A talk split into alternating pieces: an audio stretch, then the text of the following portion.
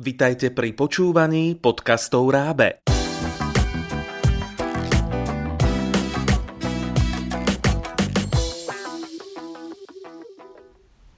Pekný deň. Vítame vás pri počúvaní tretej časti nášho seriálu Finančná gramotnosť. Dnes budeme hovoriť na tému Reklamácia nie je reklama. Ako s tým súvisí finančná gramotnosť? Počúvajte nás a dozviete sa.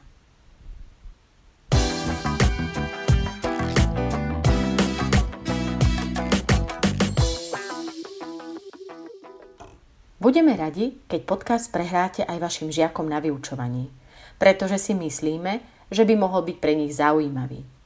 A o čom bude? Aj tento podcast prináša nové inšpirácie pre všetkých žiakov a študentov na tému finančnej gramotnosti. Prečo? Napríklad aj preto, že finančná gramotnosť nie je žiadne sci-fi. Tým chcem povedať téma, ktorá by sa vás netýkala už teraz –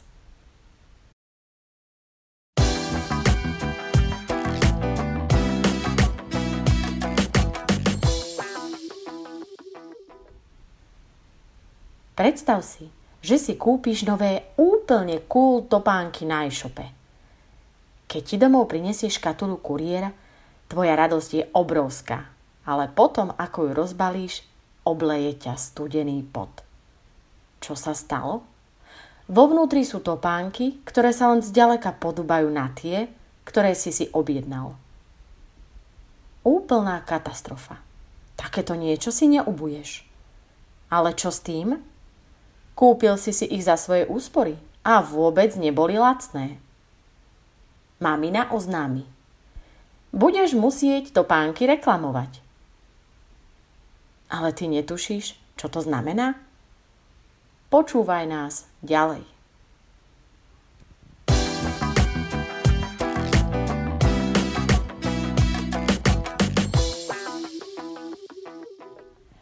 spolupráci s odborníčkou doktorkou Monikou Reiterovou, PhD, pokračujeme v nahrávaní miniseriálu podcastov o finančnom vzdelávaní.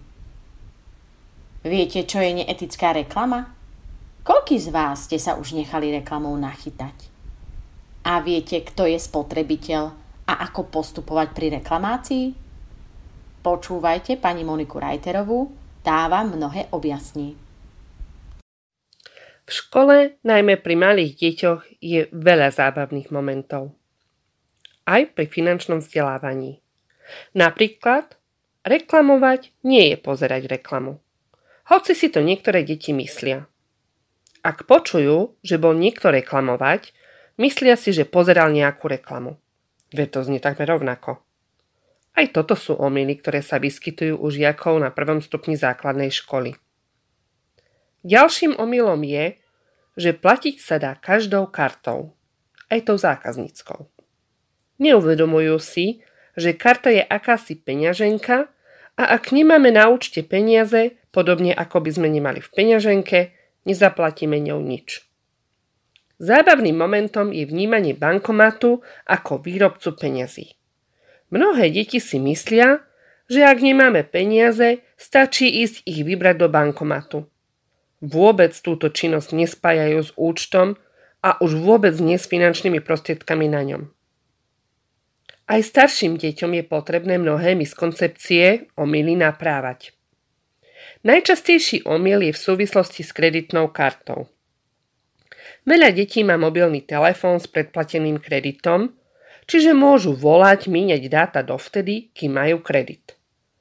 Analogicky si myslia, že to isté platí aj pri kreditnej karte.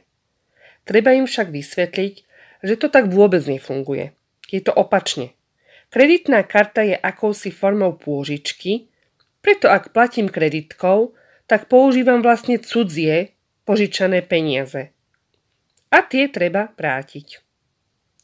A nie s malým úrokom, čiže peniazmi navyše. Toto všetko sú dôvody, prečo je dôležité s finančným vzdelávaním začať čo najskôr. Ale vráťme sa k úvodu.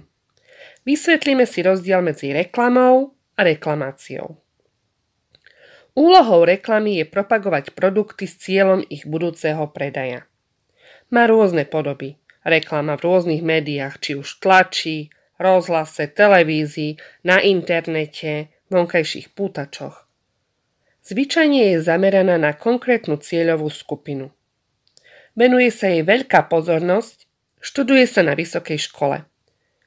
Všimli ste si už maličké deti, ktoré sú zaujaté hrou, ale keď sa v televízii spustí reklama, ostanú ako v tranze na ňu pozerať?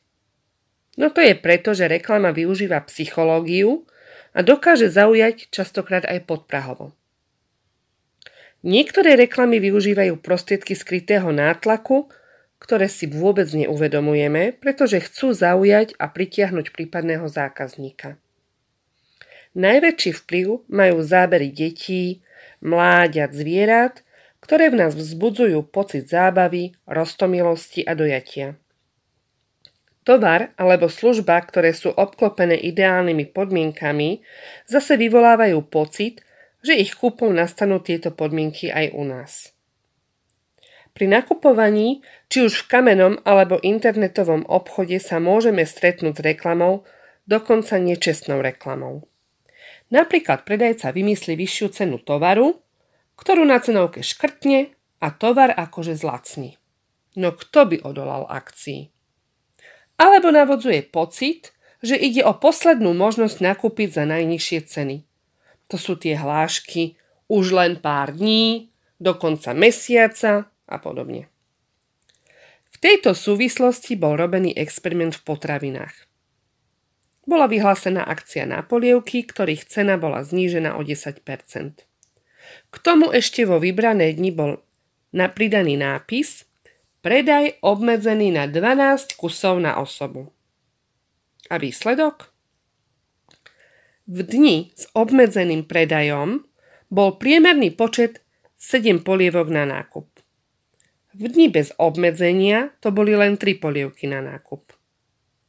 Tento experiment ukázal, že nápis s obmedzeným množstvom v nakupujúcich vyvolal pocit, že sa tovar rýchlo minie a im sa neújde preto mali nutkanie tovar, i keď ho možno vôbec nepotrebovali v takom množstve, nakúpiť. Aj vám už prišla obálka s oznámom, že ste vyhrali finančný obnos? Potešili ste sa však. Bol v tom ale háčik.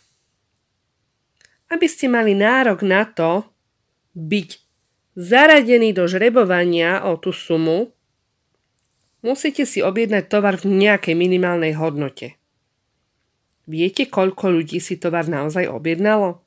A myslíte, že niečo vyhrali? Veď o výhru sa žrebovalo. Uviedla som len niektoré triky, ktoré sa v prostredí obchodu a reklamy používajú. Venujme sa však aj druhému pojmu, ktorý si deti mília s reklamou, a to reklamácii. Reklamácia je len jedným z práv spotrebiteľa. Ak nakupujem v kamenom či internetovom obchode, som spotrebiteľ a mám právo vrátiť výrobok, či už sú to potraviny, hračky, elektronika, oblečenie, obuv.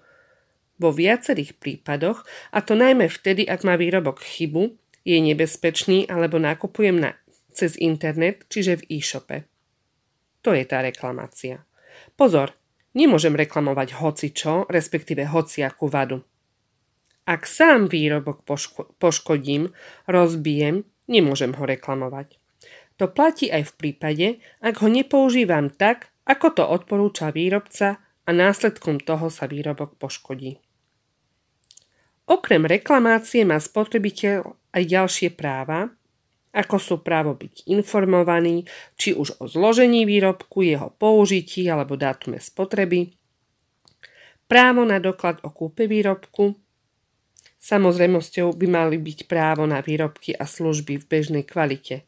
To neplatí, ak je tovar zlacnený v dôsledku nejakej závady, na ktorú je kupujúci upozornený. Veľmi dôležitým právom je právo na ochranu zdravia a bezpečnosti. Takže tovar, ktorý nakupujeme, musí byť bezpečný zdraviu neškodný. Tieto vlastnosti kontroluje aj Slovenská obchodná inšpekcia, na ktorú sa môžeme obrátiť, ak sú naše práva spotrebiteľa porušované. Naučte deti uplatňovať svoje spotrebiteľské práva, správne sa rozhodovať a nepodliehať reklamným nátlakom. V rámci finančného vzdelávania sú dobrou pomôckou pracovné zošity využiteľné vo výchovnom vzdelávacom procese na prvom aj druhom stupni základnej školy.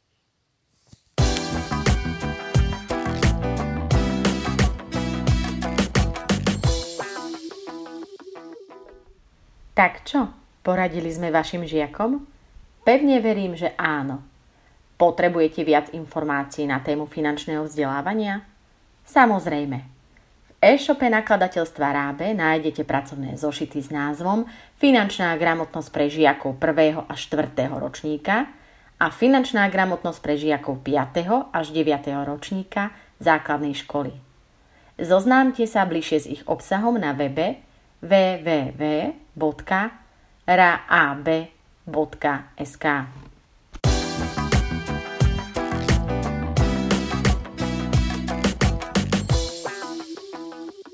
Vilo pre vás Rábe, partner pre vzdelávanie na Slovensku.